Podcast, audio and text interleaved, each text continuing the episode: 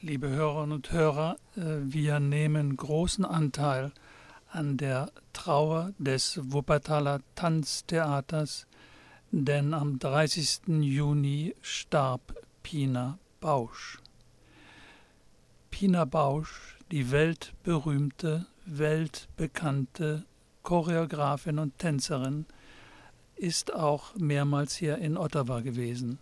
Sie war äh, 2007 am äh, National Art Center mit äh, einer Choreografie über das öst-westliche Leben, den Kulturaustausch in Istanbul äh, unter dem Titel Nefes. Nefes äh, heißt auf Türkisch Atem. Sie war aber auch schon im Oktober 2004 hier mit einer äh, Choreografie unter dem Titel Mazurka Fogo, Fogo portugiesisch Feuer. In dieser Choreografie inspirierten äh, uns, die Zuschauer und natürlich auch äh, die Tänzer, die portugiesischen Fado- und Tango-Klänge, um äh, eine bescheidene Hommage äh, ihr äh, zu zeigen und äh, dem Wuppertaler Tanztheater unsere, unser Respekt und unsere Anteilnahme wissen zu lassen, wollen wir am Ende der Sendung das Gedicht von Rainer Maria Rilke, spanische Tänzerin, vortragen mit der Musik von Miles Davis, Sketches of Spain. Helmut, wir haben uns auch noch was anderes vorgenommen. Es geht nämlich um das Poesiefestival Berlin 2009. Und das passt eigentlich auch in einer gewissen Weise zu äh, dem Wuppertaler Tanztheater. Und wir denken natürlich immer wieder dabei an Pina Bausch. Warum mhm. eigentlich? Mhm. Gewiss. Ähm, bei diesem ähm, Poesiefestival in Berlin ist ein Anliegen, also die mehrere Künste zusammenzufassen. Einmal das Gedicht oder das Wort, die Musik und auch Tanz dazu dass also dieser Dreiklang also zusammengefasst wird. Ja? Und das ist eigentlich eine äh, hochinteressante Entwicklung. Denn man äh, kann übrigens auch äh, schon auf dem äh, Internet äh, und auch bei YouTube äh, Stücke sehen, wo also der Dialog zwischen Musik, Rhythmus, mhm. Tanz und Sprache beeindruckend ist.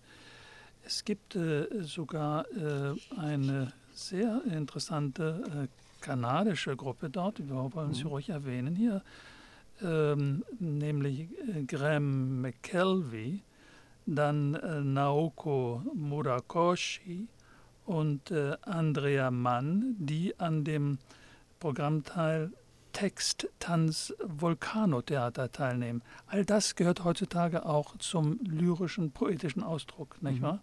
Man sollte vielleicht auch erwähnen, dass also zu diesem Festival 150 Künstler aus allen Herren Länder, äh, Ländern also eingeladen sind und dass, ähm, wie du eben sagtest, also auch Kanadier da vertreten sind, Amerika und ein Land, das besonders herausgestellt äh, wird, ist Südafrika. Richtig, richtig.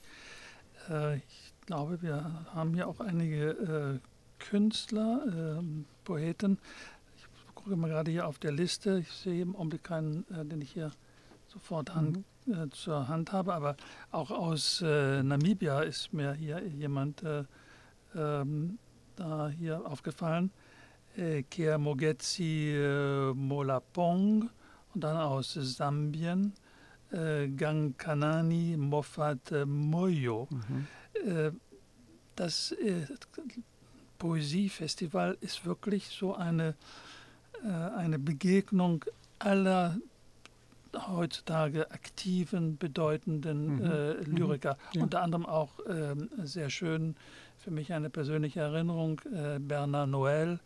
Als ich mal äh, in Frankreich studierte, kaufte ich mir praktisch jedes Büchlein äh, von Bernard Noël. Und sehr schön auch zu hören in einer Aufnahme dort bei dem Festival Barbara Köhler, die mhm. mit äh, ihrem Band ja 2009 äh, wieder geehrt worden ist mit dem Band, ähm, Gedichtband Niemandsfrau bei Surkamp. Ich glaube, da wollen wir uns später nochmal äh, näher anhören und äh, uns klar machen, welchen Stellenwert, welche Bedeutung mhm. Barbara Köhlers Lyrik heutzutage im deutschsprachigen Raum ja, hat. Ja, gerne, machen wir.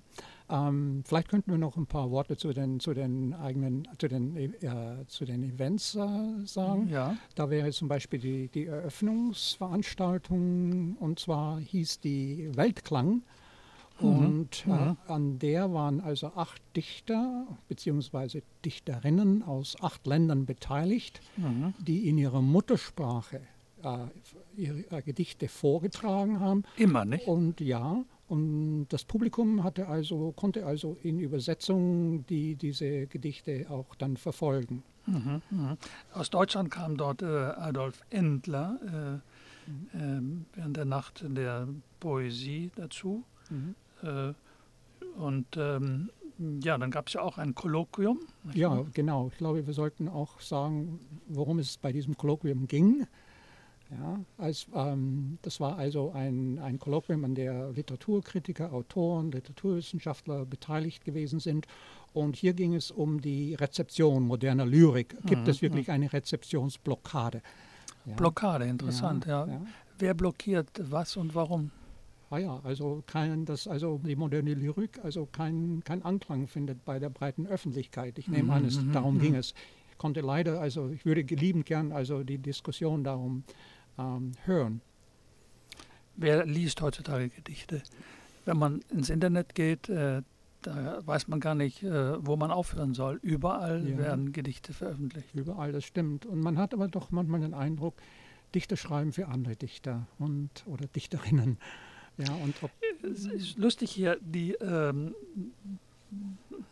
Abteilung oder wie man sagt jetzt das Event unter dem Titel Vers Schmuggel das finde ich so gut. Mhm. Nicht? Als ob man mhm. Verse verschmuggelt. Ja, ja. Ähm, der Gedanke ist interessant, denn auf diese Weise kommt eben der Bezug zwischen Lyrikern ins Gespräch, äh, die Grenzüberschneidung und Überschreitung von einem Kulturkreis in den anderen, ein bisschen auch mhm. äh, das Problem der äh, Anlehnung an Vorbilder, der, der Textverarbeitung, all das. Mhm.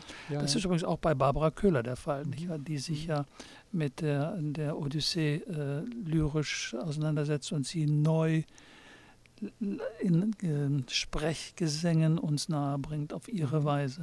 Mhm. Ja, und äh, auch zu der wird das Thema der, der Übersetzung von, von Poesie also thematisiert in einer, mhm. in, in einer Veranstaltung. Vielleicht könnte man auch noch ganz kurz erwähnen, dass ähm, am ersten Tag die Veranstaltung hieß uh, Poets Corner. Mhm. Und hier geht es darum, dass also äh, Dichter und Dichterinnen aus Berlin auf öffentlichen Plätzen in den Bezirken, wo sie also wohnhaft sind, äh, ihre Gedichte vortragen. Das ist ein ganz äh, bewusst, also, äh, glaube ich, eine Aussage von den Veranstaltern. Äh, also Poesie gehört auf öffentliche Plätze.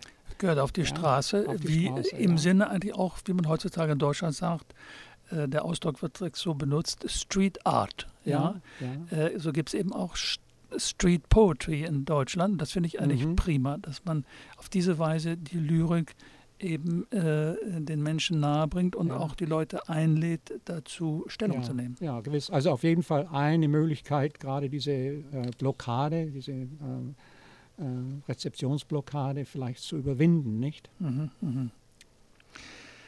ähm, wie wie steht es mit der Verteilung, wenn man so sieht, äh, wer daran teilgenommen hat? Äh, ich sehe hier viele äh, Dichter aus Polen, natürlich viele mhm. deutschsprachige.